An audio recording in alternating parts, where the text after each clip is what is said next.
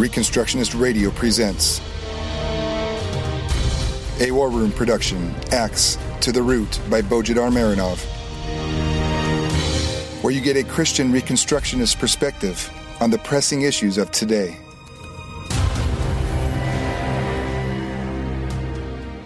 Welcome to episode 4 of Axe to the Root podcast, part of the War Room Productions. I'm Bo Marinov, and for the next 30 minutes we will be talking about Putin, Russia, and the Dutch disease curse. Don't get lost yet. We will go through a short history of Russia in the last 40 years, then we will see what the Dutch disease is, and then we will look at the covenantal meaning and lessons for us today as Christians. The Russian President Vladimir Putin seems to have built for himself a very high reputation among American conservatives and even many Christians. A Russian friend of mine, when I told him about this high reputation Putin has in the United States, retorted wryly, maybe that's where he's planning to flee to when the time comes. Putin's photogenic masculinity is frequently compared in conservative media to Obama's girliness. He is shown in a military uniform, even though he, the man never served in the military. His career was from the beginning with the KGB, which made him exempt from military service. One can actually say that joining the KGB was sort of a draft dodging for privileged children of families loyal to the Soviet regime. Now, Putin's father was a member of the murderous uh, exterminators battalions in World War II, and uh, they were charged with exterminating any opposition to the Soviet authority in the illegally annexed Baltic republics. He is shown uh, hunting with a rifle, flying a fighter jet in the gym, etc., etc., etc. Putin is also credited by many American conservatives and many churchgoers with being a protector of Christianity around the world on account of some of his statements and of his military venture in Syria. In general, as a European newspaper declared recently, the world is a stage and Putin is an actor on it. We may add, he's playing the role of that powerful conservative Christian leader that conservatives and Christians uh, in, Uni- in America and in Europe have been looking for for decades with no success.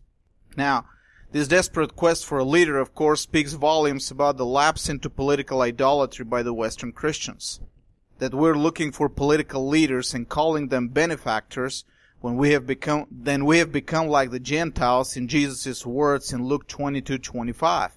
The kings of the Gentiles lorded over them, and those who exercise authority over them call themselves benefactors. Reformed Christians, and especially Reformed Christians in America, who for the last three centuries have steadily undermined the aristocratic view of society and government, have now returned to a pagan, idolatrous view of culture. Powerful political leaders who use their political power as benefactors. And that's for the right side of the population. You know, protecting the family, protecting the church, fighting the bad guys around the world, enforcing laws against liberals and hippies, etc., etc., etc. We seldom stop to think that such a view presupposes losing the political and economic freedoms our Christian forefathers fought for. They consider those freedoms a far more important application of the gospel than having a powerful leader and benefactor who imposes the right laws with an iron fist. Yes, sometimes protecting the Christian liberty will mean protecting the liberty also of pagans and sinners, whose sins are not crimes according to the biblical law. Yes, sometimes protecting Christian liberty will mean that we're not going to have a homogeneous society made up only of people who think and believe like we do. Yes, sometimes protecting Christian liberty will mean accepting refugees of a different culture or religion. And we as Christians will have to make the effort to evangelize them and convert them and teach them the cultural demands of Christendom. Yes, Christian liberty means more responsibility, more inconveniences, and even more dangers. But that's what liberty is all about. And when we abandon the concept, when we turn to political saviors and benefactors, when we're looking for that powerful leader and benefactor who will save us from that responsibility, inconveniences, and dangers, we have surrendered ourselves and the future of our children to political idolatry. But political idolatry we will leave to future episodes. Now we want to look at Putin's Russia and see what covenantal lessons we can learn from it because, from the perspective of Christian Reconstruction, there is no neutrality, and there is not a single inch in the universe where God doesn't act according to his covenant, which he has established in the creation and has restored and confirmed in the gospel. Now, when we look a little bit deeper below the idolatrous surface in Russia, at a level that is more essential and important, we, there have been a, a few positive developments in Russia under Putin. First, in 2001, Russia introduced a flat tax of 13%. Now, it made the tax system simpler, more flexible, and it made it easier for foreign private investors to invest in the country. Now, prior to 2001, most of the foreign investments were in the form of loans from governments and from the International Monetary Fund. Within the period between 2001 and 2015, the Russian government ra- gradually removed the government monopoly on education, allowing more freedom for private educational institutions as well as homeschooling. In consecutive steps after 2008, also, military draft was severely cut with plans to abolish it completely. You may, you may wonder why this is an important development, but it is. Military conscription has been one of the sacred cows, if not the most sacred cow of the traditional Russian and Soviet imperialism and militarism, and one of the main components of statist propaganda. These and other developments make some outside observers to believe that the ideology of the Russian government is changing towards more conservative and libertarian views. But the truth is, most of these are simple pragmatism, forced on the Russian government by the circumstances, not by some change of ideology to the better. The flat tax helped the administration streamline tax collection, but it was not followed by removal of the tens of thousands of government regulations that destroy and choke entrepreneurship in Russia. So it didn't really help the business. Besides, as we will see, the Russian government doesn't rely much on tax revenues from private business anyway. Most of its revenues come from oil and gas, controlled entirely by the government, and from import duties. By the standards of modern economics, Russia is not really an economy. It is a gigantic mining colony town where the mining business is the only real business, and everything else is like a convenience store in the town, formerly a private business, de facto controlled by the mining company. The freedom in education and homeschooling was forced by the fact that the old schools built in the Soviet era, era deteriorated faster than the government could build new ones. You know, it's a bureaucratic decision to build a new school, and a bureaucratic decision takes time. Private companies need to have time to bid on those under the table benefits, if you get what I mean. You know, so bad is the situation with schools in Russia that as of now, parents Imagine this have to bribe local education officials to secure a place for their children in the local school. And since, since this started to become a serious problem, the central government was forced to free the educational market from the government monopoly. It is one of those examples where the government couldn't meet its own promises. Of course, the situation is still not resolved. There's no history nor tradition of homeschooling in Russia, and unlike the United States or the UK or some Eastern European countries, there are no significant groups whose ideology drives them to homeschooling, like Protestant Christians, libertarians, or hippies. Uh, the sharp cut, the sharp cut of military conscription and uh, plans for future abolition of the draft were forced by the lack of funds and by the realities of modern warfare, warfare, where small professional armies achieve better results than large conscripted masses. This and some problems with the personal and sexual ethic always present in the conscript military forced the government to consider abandoning the draft completely. There are some rather popular myths about government legislation in protection of the family or against sexual perversions like sodomy, but these are quite limited. Uh, they're done for the PR effect and not really enforced. Abortions are legalized in Russia and have always been uh, uh, legal since uh, Stalin's times. Russia has among the highest abortion rates in the world. Sodomy remains rampant. Russia has the same divorce to marriage ratio as Europe and the United States. In reality, there's nothing in Russia that conservatives could look up to as an example. There's nothing in Putin's policy that could make him even remotely close to a Christian or a conservative if you leave the propaganda stunts aside. Now, now let's turn our attention to the Russian economy and the covenantal lessons we can learn from it. Let me give you a short historical introduction. Before the fall of communism in 1991, no one really knew how large the Russian economy was. there was a heavy smoke smokescreen of government propaganda, and everyone on the other side of the Iron Curtain, I mean on, on the on the communist side, knew that the official numbers were lying. On the western side of the curtain, though, many economists believe the propaganda. For example, the Canadian American socialist economist John Kenneth Galbraith came to the conclusion sometime in the 1980s that the economy of the Soviet Union was about two thirds of the U.S. economy. Two thirds of the U.S. economy. I remember how much I laughed when I first heard that. I'm sure the Soviet leaders must have been in a quandary themselves. Does Galbraith know something about our economy we don't know? When the Soviet Union disintegrated and a more unbiased assessment was made, it was two thirds all right, but of the economy of Belgium, not of the U.S. You know, that little 10 million population country between France and Germany, uh, which is today the capital of the European Union. At the time, it had a larger economy than the Soviet Union. Anyway, Boris Yeltsin, after the fall of communism and the disbanding of the Soviet Union, started a process of liberalization of the Russian economy, and the economy grew. For a while, he had real pro-free market advisors and government executives. Between 1992 and 2000, the legislation of the Russian Federation moved really forward towards more market freedom. Now, not everything was fine in the culture and the economy, of course. Um, you know, legislation doesn't solve problems. People do. And most people were born and lived in a society without private property, without responsibility, without entrepreneurship. But little by little, step by step, as people learned, the economy grew. When Putin took over from Yeltsin, this process was reversed, and Putin had a good reason for it. After the year 2000, the prices of oil and gas started going up, and there was no limit in sight about how, high they may go. Now, Russia has the largest oil and gas reserves in the world. Most are still undeveloped, unlike those in the Middle East and in 2000 her natural gas production was still in the hands of a government monopolist, Gazprom. Oil production was decentralized and privatized, but within a couple of years, Putin's government forged a number of fake accusations against private oil industrialists, and by 2005, most of the oil industry was back in government hands. By 2008, about 60% of the government's revenues came from oil and gas. Another 20 percent came from import duties.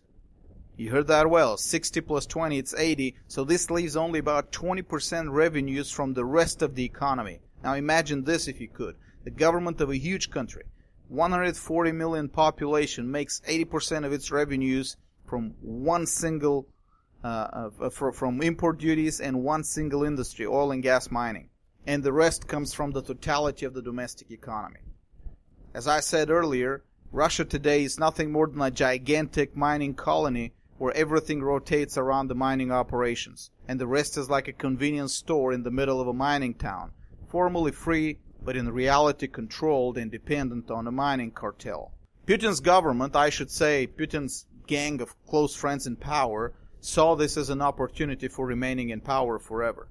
The oil and gas business is easily centralized in government's hands. With money coming in, the government budget will have enough surpluses to both fund an ever increasing military to terrorize the neighbors and bribe the population to vote the same guys in, in power forever. Putin started his own party, Edinaya Rossiya, United Russia, which soon became the party of government bureaucrats. Predictably, the party has won all the elections from the very beginning of its existence. From the first day of its existence, it was a winning party. And all the money for this political conspiracy came from oil and gas. So important is the sale of oil and gas that the Russian natural gas monopolist Gazprom is the unofficial foreign ambassador for the Russian government. And, and such is its political power, the political power of Gazprom, that in 2005 it hired as a second level director Gerhard Schroeder, who up to that year was for eight years the Chancellor of Germany and before that for another eight years the Prime Minister of Lower Saxony, one of the one of the provinces in Germany. That socialist Schroeder had spent his entire career as a chancellor working hard for the Russian interests in Europe. You know, any corporation can go shopping for prime ministers in places like the Balkans, Africa, or Latin America. Gazprom bought itself a German chancellor. Putin looked unstoppable at the time. In 2007 and 2008, commentators in Europe were already talking about the possible resurrection of the old pre-Soviet Russian Empire. And then came the fall of 2008, and, and fall it was, for the price of oil collapsed to a little over $40 per barrel.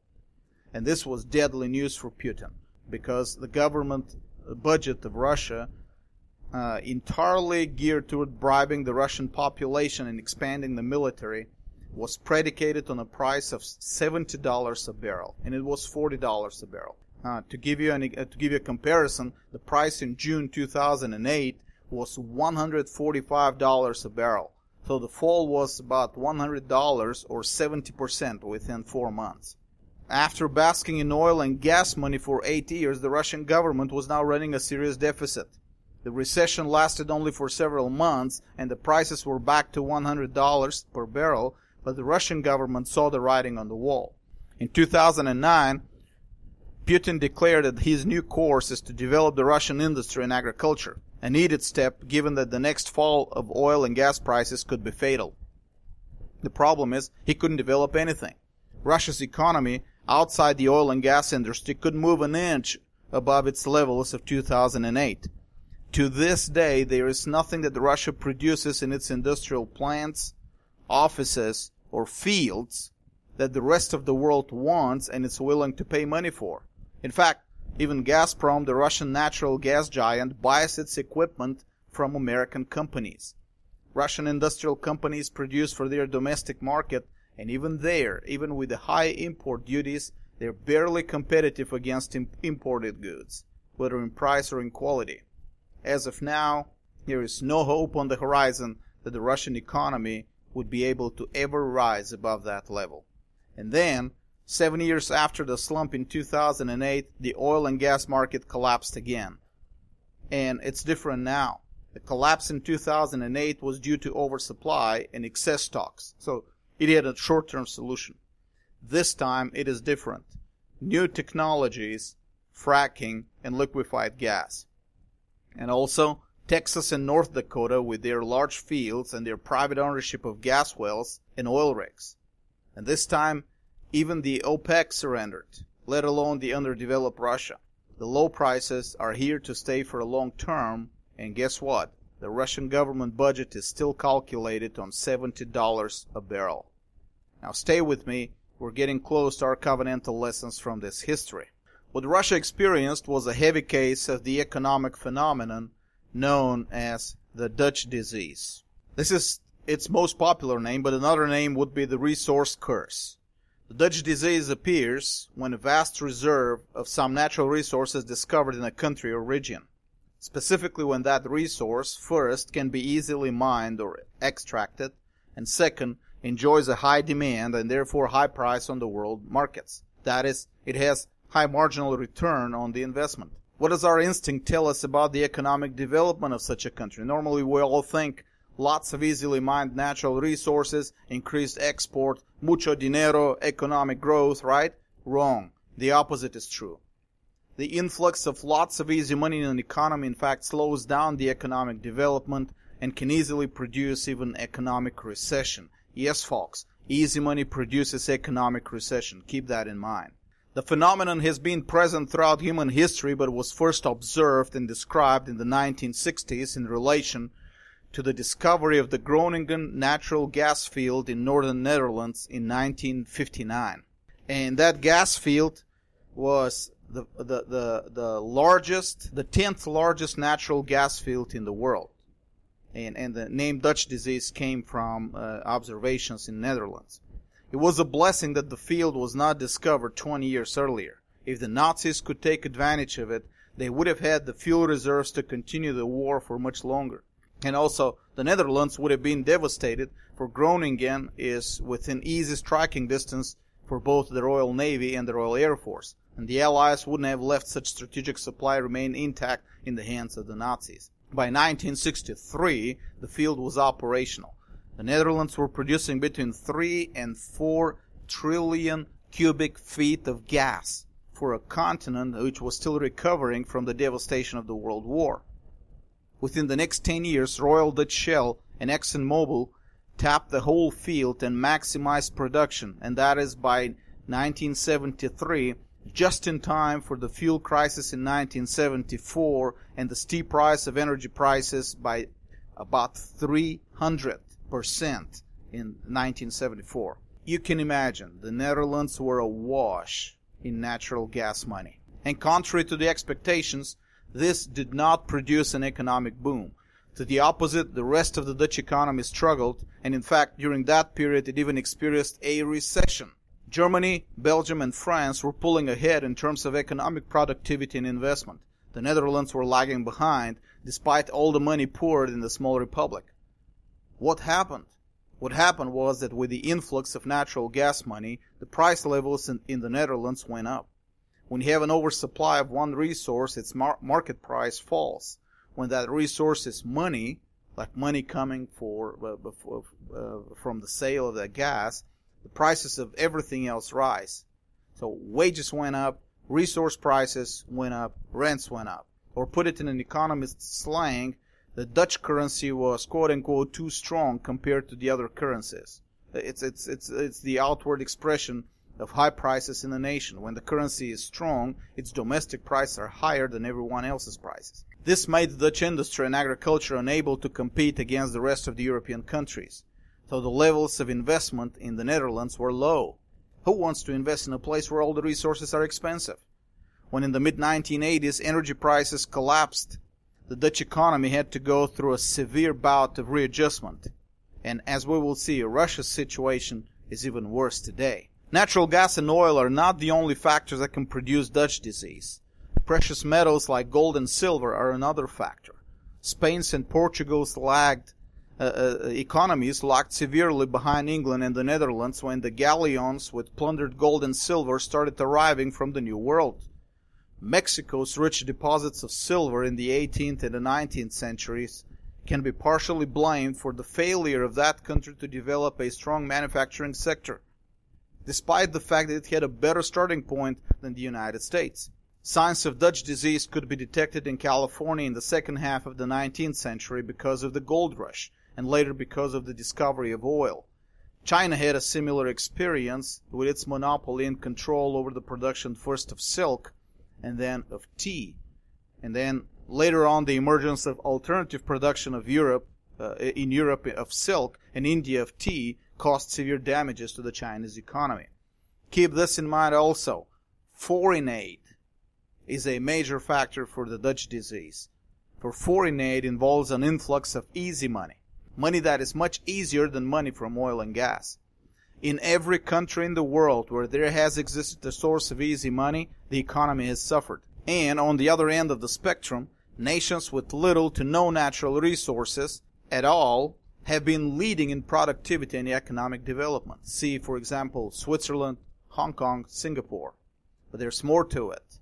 The devastation from the Dutch disease is even, wor- is even worse when the economy is controlled by the government. When the influx of excess easy money comes into private hands, the market responds to it by raising prices. But at least private individuals are generally focused on either saving the money or investing it in economically profitable enterprises. And this, and this mitigates at least somewhat against the damage of the Dutch disease. When the money comes into the hands of government bureaucrats, their investment is in political, politically profitable enterprises. Politically profitable. Bribing voters, for example, rewarding cronies and lobbyists, and huge construction and military projects that bring no economic value at all but siphon money into the right bank accounts. Government intervention always distorts economic data and misinforms economic decisions. When the government controls a vast stream of easy money, the, the distortion is devastating to the economy. The ultimate modern example of such an economy, Venezuela. Not only is the country unable to produce anything for export anymore, even their oil rigs are shut down for the most part. It can't even produce food for domestic consumption. The country with the best climate in South America, with the largest oil and oil reserves in the world. And similar thing happened to Russia. It would have been bad enough if the over reliance on oil and gas had happened in the context of a free market and unhampered economy. But Russia with its strong government in, uh, intervention in the economy, basically made itself into a mild version of Venezuela. The huge stream of foreign currency that entered the country in the last 15 years produced no growth in any sector of the national economy. In fact, it didn't even produce growth in the oil and gas sector. Technologically, the oil and gas sector only relied on the size of the fields, not on better technologies, which makes it uh, uh, un- uncompetitive against producers in Texas and North Dakota, for example. With the world's oil prices well below $40 a barrel and with no developed economy, Russia is struggling. And the Russian government is in a quandary, seeing its monetary reserves dwindle away in payments for unrealistic promises, and there's no possible solution on the horizon. Yes, I know, from the outside Russia seems like monolithic unity and quite stable, and Putin seems to be on top of everything. From the inside, the picture is quite grim. If even Russian commentators are beginning to speak of what comes after Putin and the possible breakdown of the Russian Federation. So, what is the covenantal lesson in all this? I'm sure you're wondering. The covenantal lesson starts in the Old Testament in Daniel's interpretation of Nebuchadnezzar's dream in chapter 2 verse 44. In the days of those kings, the God of heaven will set up a kingdom which will never be destroyed, and that kingdom will not be left for another people. It will crush and put an end to all these kingdoms, but it will itself endure forever. And then previously in verses 34 through 35, the specifics of the dream were, He continued looking until a stone was cut out without hands, and it struck the st- statue on its feet of iron and clay and crushed them. Then the iron, the clay, the bronze, the silver, and the gold were crushed all at the same time and became like chaff from the summer threshing floors. And the wind carried them away so that not a trace of them was found. But the stone that struck the statue became a great mountain and filled the whole earth. The fifth kingdom in this prophecy, of course, the stone cut without hands, is the kingdom of Christ, established in the days of those kings. That is, in the days of the last of the previous empires, Rome. Note well, the stone not only destroyed the previous empires, it also filled the whole earth. That is, it would prevent other empires from arising and being established against it on the earth. Keep in mind, that vision was given in a time when all that most people knew as political reality was oppressive empires, which always tried to expand as far as they could, bringing, bringing as many nations and people as they could under their power. The spirit of Nimrod, the first of the line of mighty men on the earth, according to Genesis 10:8, was alive and well in the world before the cross. Large or small nations, they all wanted to be empires. They all wanted to rule over other nations. Where the small nations couldn't expand, local kings ruled over their own populations. Nebuchadnezzar's dream described exactly that, a sequence of empires whose brutality increased with every step. Now Rome was described as an empire which crushes and shatters all things. And yet, their moral quality decreased. The progression is from gold through silver and bronze, and finally just iron, and then even iron mixed with clay. This is not just a prophecy for the Middle East before Christ. It is also a symbolic picture of the political reality in a world without the cross. Empires that are worth less and less, but their brutality is crueler and crueler. When the kingdom of Christ comes, was the promise of the dream, human empires won't rise on the earth anymore. Now, now, this doesn't mean fallen man won't try, and maybe for a short time even do some damage. But in the world after the stone has hit the statue, the world will be gradually filled with that stone, cut not with human hands. After the cross, God works constantly to fulfill his promise in Psalm 2. The kings of the earth may rise against the Lord, but he laughs and scoffs at them. And he says to his son, Ask of me, and I will surely give the nations as your inheritance, and the very ends of the earth is your possession. You shall break them with a rod of iron, you shall shatter them like earthenware. And indeed, as we see from history after the cross, earthly empires have greater and greater problems remaining in power. Governments that overstep their boundaries established by the law of God almost immediately hit a wall in our day and cannot continue expanding their power. Hitler's Germany, so powerful at the beginning, was reduced to nothing within 12 years of its existence. Communist Russia, with more natural resources and territory than any other nation and empire in history, had to survive on handouts from the hated West, and eventually surrendered in 1991 after a little over 70 years of existence. Communist China abandoned communism in practice as early as 40 years after its establishment. Any dictator who wants to build his own empire in our days finds out that he is running out of resources faster than he can plunder his victims. Even milder forms of dictatorship, also known as socialism, fail quickly and spectacularly in our day. France's socialist government under Francois Hollande just recently went into a bankruptcy mode just a few months after the first socialist measures were introduced. It's getting tougher and tougher to be a dictator or an emperor these days. The Dutch disease is one of God's methods of dealing with candidates for empires. You see, folks, a wicked government has the same motives and desires as a wicked individual. The same ethical principles apply to both. A wicked person is a gambler. He wants as much profit as possible for as little effort as possible. He wants to find that magical formula that would make him rich without having to spend anything for it. A wicked imperial government is the same way. It wants that magical resource that will give it all the money it wants. In the Middle Ages, this made many kings sponsor not science but alchemy, because alchemy promised to create gold out of base metals. And in our day, politically powerful men use valuable mineral resources, especially oil and gas, to finance their thirst for more power. But God laughs at them. Any time such a powerful state arises based on a monopoly over a resource, the Dutch disease makes sure that that state remains economically crippled in everything else. It's not felt right away, but eventually God makes the price of that resource collapse overnight, just like what happened to gas and oil. Then the then that state is left with nothing. And then the Son crushes them like earthenware. Kings and princes will be forced more and more to act as God's servants, that is, ministers of liberty, if they want to remain in power. Power and authority have been redefined on the cross and that redefinition of power Christ has been steadily enforcing through his gospel. No more free lunches for dictators and bureaucrats. That's where our world is heading to, and Putin's government is in the process of discovering it. Well, let me tell you this, not just Putin's government. Every government in the world is discovering the same thing.